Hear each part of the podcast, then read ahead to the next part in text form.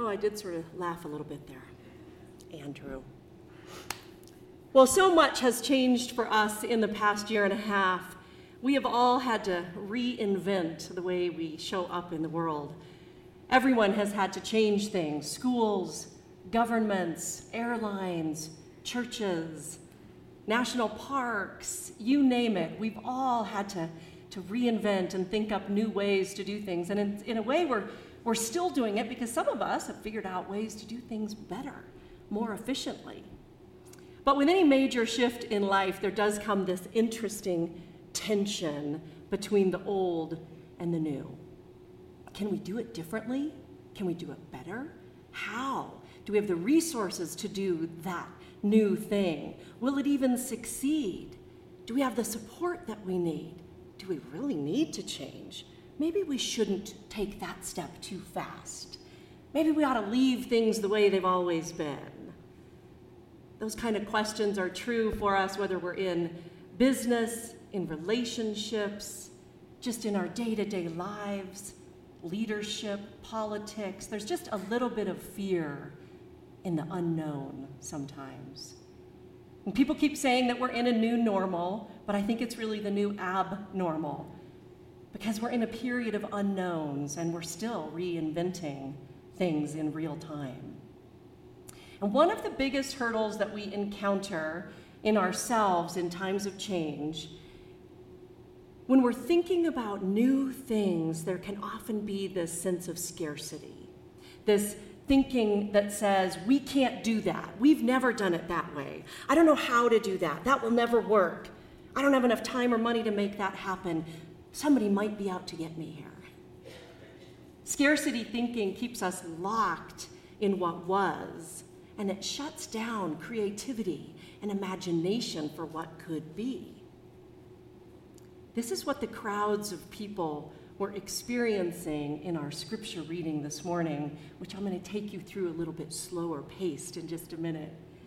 But first, I want to think back to last week. So, there were massive crowds that had come to hear Jesus speak that day. Word had gotten out about the healings and the miracles that Jesus was doing, about this new way that he taught to show up in life. And with no advertising, no TV, no social media, thousands of people appeared.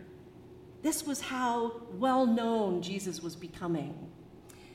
So Jesus is there teaching and he's on a roll. I mean, he is just got people with rapt attention on the edge of their seats. And all of a sudden, the disciples come up to him and to Jesus and they're like, okay, you know what, Jesus?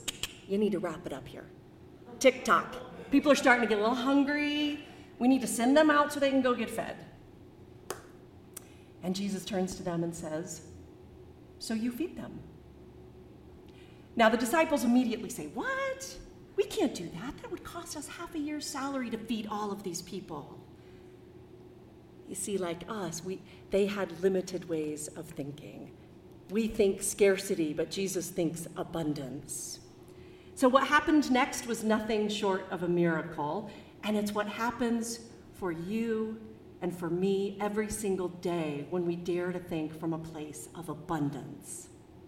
The disciples gathered up all of the measly five loaves and, of bread and the two fish that they found, and they hand over the food. And Jesus takes it and he blesses it and he breaks it and he gives it back to the people, and there's enough for everyone. So last week you heard this reading. We talked about this event. It's found in all four gospel accounts, by the way. All four gospel writers tell this story of the feeding of the 5,000. Jesus takes, blesses, breaks, and gives back. So, just like on the night before he died, he shared a meal with his friends, and we celebrate that every week at communion. Jesus takes, breaks, blesses and gives back the bread. This is what happens when we give ourselves over to God. God takes it, whatever it is problems, concerns, worries, hopes, and dreams, you name it. The abundance for us kicks in when Jesus blesses it. And then there's enough for everyone.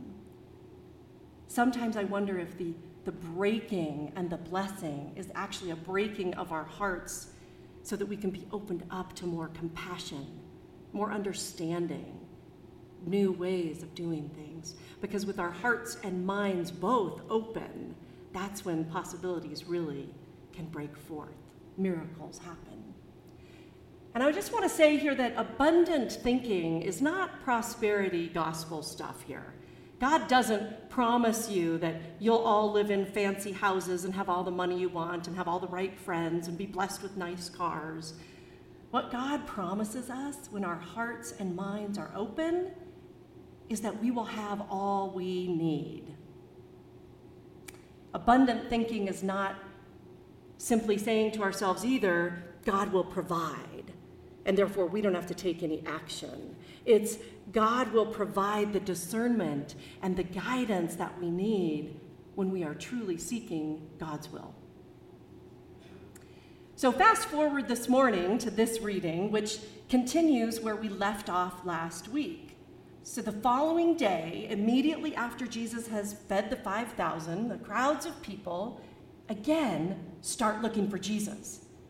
After a little while, they grab some boats and they row some 18 kilometers up the coast of the Sea of Galilee. They, want it, they really want to get to him. And I have to think that some of this is just because they've seen this amazing miracle and they want more. But when they find him, Jesus says to him, You're not looking for me because of the miracles you saw yesterday. You're looking for me because you ate the food and had your fill. But you're looking for food that spoils, he said.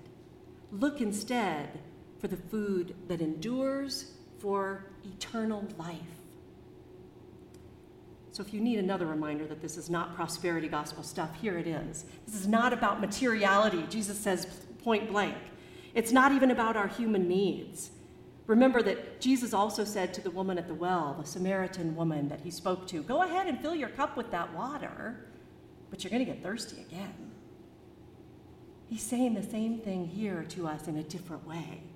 This is not about what feeds your stomachs, he's saying. This is about what feeds your soul.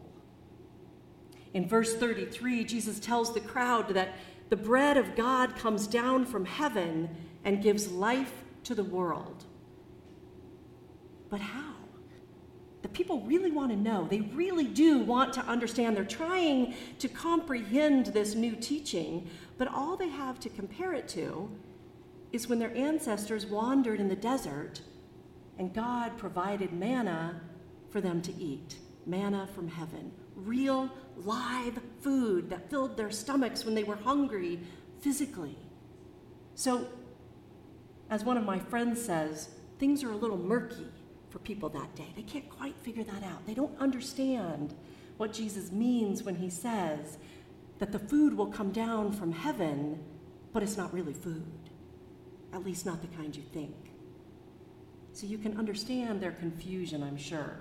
Jesus is saying to them and to us, there is an abundance in God. But the question is, will we recognize it when we see it?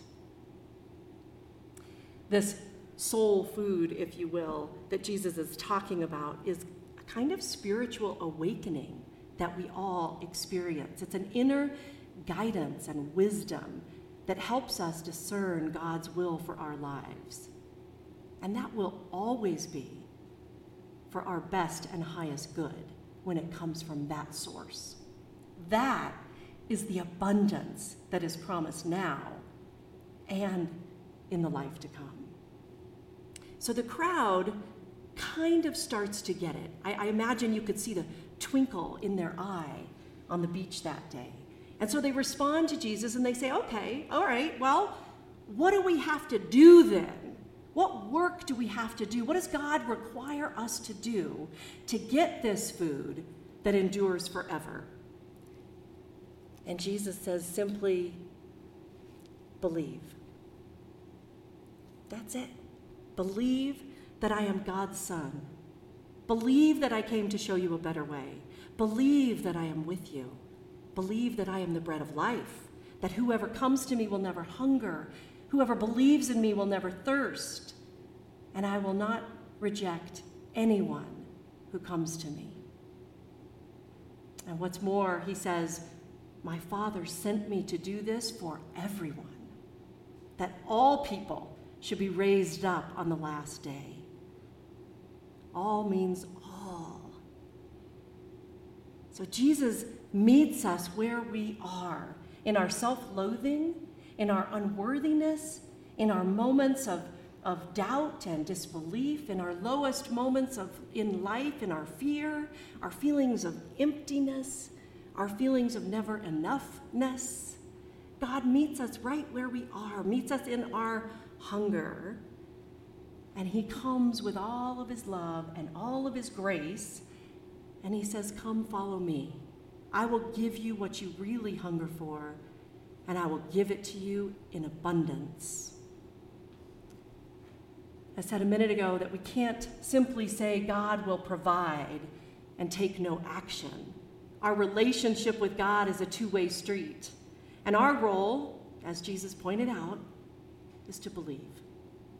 That's our job, to allow the Spirit to speak to us, to offer us the wisdom and the discernment we need in order to make that next right move. What Jesus offered the crowds of people that day and what he offers us still today is an abundance of spiritual wisdom. All we have to do is bring him what we have, whether we think it's good enough or not. Our meager lunches, if you will. And he will take it, bless it, break it, and give it back to us in ways we can't even imagine. There's another story in the Gospels that I think really illustrates this perfectly. In the Gospel of Mark, it's a story about some men who bring a friend who's been paralyzed to Jesus for healing. Jesus was at someone's home teaching, and it was meant to be a small gathering, but as we've already learned through the Gospels, whenever Jesus is anywhere, crowds tend to gather. And so once again, word got out that he was there, and people flocked there. So many people that they couldn't even get in the front doors. So when these friends, bringing their friend, heard that Jesus was there, they wanted him to heal their friend, and they, they get to the house, carrying him on a stretcher probably, and they can't even get close enough to see him. They can't even get close enough to get a message to Jesus. Now, I don't know about you, but sometimes there's a point in my life where I would just say, you know, we tried. Let's just let's just go. I mean, we gave it a shot. We're never going to get to him. Who are we to think that he would take a minute to see us anyway, barging in as we are? Sorry, buddy. We tried. But these guys were persistent. They were not going to walk away from there. They were this close. So they got up to the roof of this house. They bore a hole right through the mud and the thatching of that roof, and they lowered their friend right down to where Jesus is, right to the feet of Jesus. Mark chapter 2 says, When Jesus saw their faith, he healed their friend. We have one job believe, persistently, consistently, taking it to God. The abundance kicks in when Jesus blesses what we bring. Scarcity thinking says, that's not enough. I'm not enough. I can't do that. Abundance says, there is enough. I am enough. And I can if. I can if I believe and bring what I have to Jesus. The Apostle Paul wrote in his letter to the Ephesians that God can do immeasurably more than we can ever imagine. So I just encourage us this morning to trust that God will take care of things. When we faithfully seek God's wisdom, we will discern the right path, the next right move. So, as we continue down this path of so many unknowns in life, whatever they might be, whatever you might be experiencing, all these places of tension around the old ways and the new ways of showing up in life, my hope is that we will lean into the knowledge that what really feeds us is always available to those who believe. Trust that God will take care and take what you offer, that He will bless it, He will break it, and He will give back to you in abundance. Amen.